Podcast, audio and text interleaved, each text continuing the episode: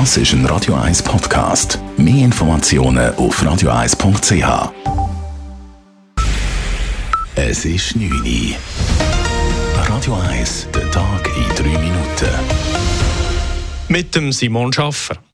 In Davos hat Bundespräsident Alain Berset das Weltwirtschaftsforum WEF offiziell eröffnet.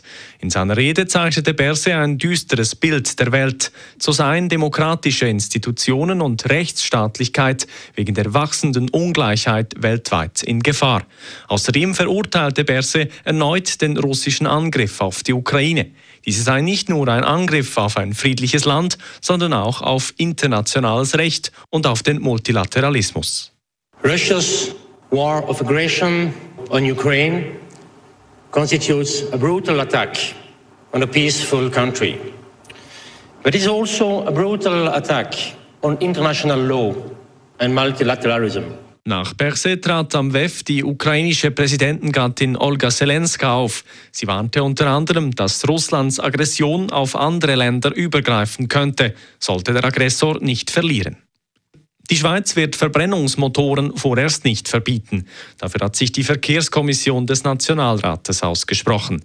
Die Europäische Union hat bereits entschieden, dass ab 2035 nur noch klimaneutrale Fahrzeuge neu zugelassen werden. Die Schweizer Nationalratskommission jedoch hält ein Verbot von neuen Verbrennern in der Schweiz nicht für zielführend. Während die EU etwa fossilfreie Autos vorschreibt, hätte der Vorstoß in der Schweiz Verbrennermotoren insgesamt ausgeschlossen, selbst wenn sie etwa Wasserstoff verbrannt hätten. Die Detailberatung im Parlament steht noch aus. Als nächstes berät der Nationalrat voraussichtlich im Juni über den Vorstoß. Ein Gassolidaritätsabkommen zwischen Deutschland und der Schweiz wird es nur zusammen mit Italien geben. Die Schweiz hat einer entsprechenden Forderung Deutschlands zugestimmt. Das geht aus einem bilateralen Treffen der beiden Länder am WEF in Davos hervor.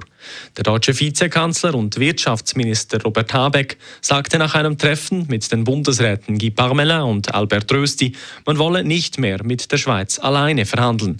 Bundesrat Rösti zeigte Verständnis für die Forderung Deutschlands, die Schweiz sei bereit, an diesen Diskussionen teilzunehmen.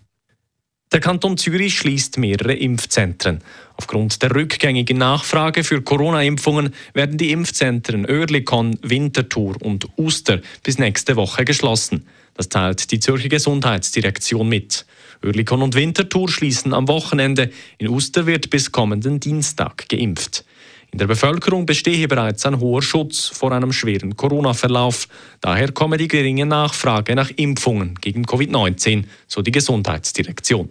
Primär übernehmen nun Arztpraxen und Apotheken das Impfen gegen Corona. Radio 1 Wetter. Es gibt eine stark bewölkte Nacht und örtlich geht auch Schnee. Vor allem in den höheren Regionen wird es auf den Strassen teils sehr winterlich und darum auch gefährlich in der Nacht. Und am Mittwochmorgen bleiben Wochen Richtung oberen Zürichsee kann es dann so mal aufhauen. Sonst kann immer wieder Schnee fallen. Temperaturen morgen am Morgen liegen dann bei minus 1 Grad, am Nachmittag dann wieder knapp im positiven Bereich von 2 Grad. Das war der Tag in 3 Minuten.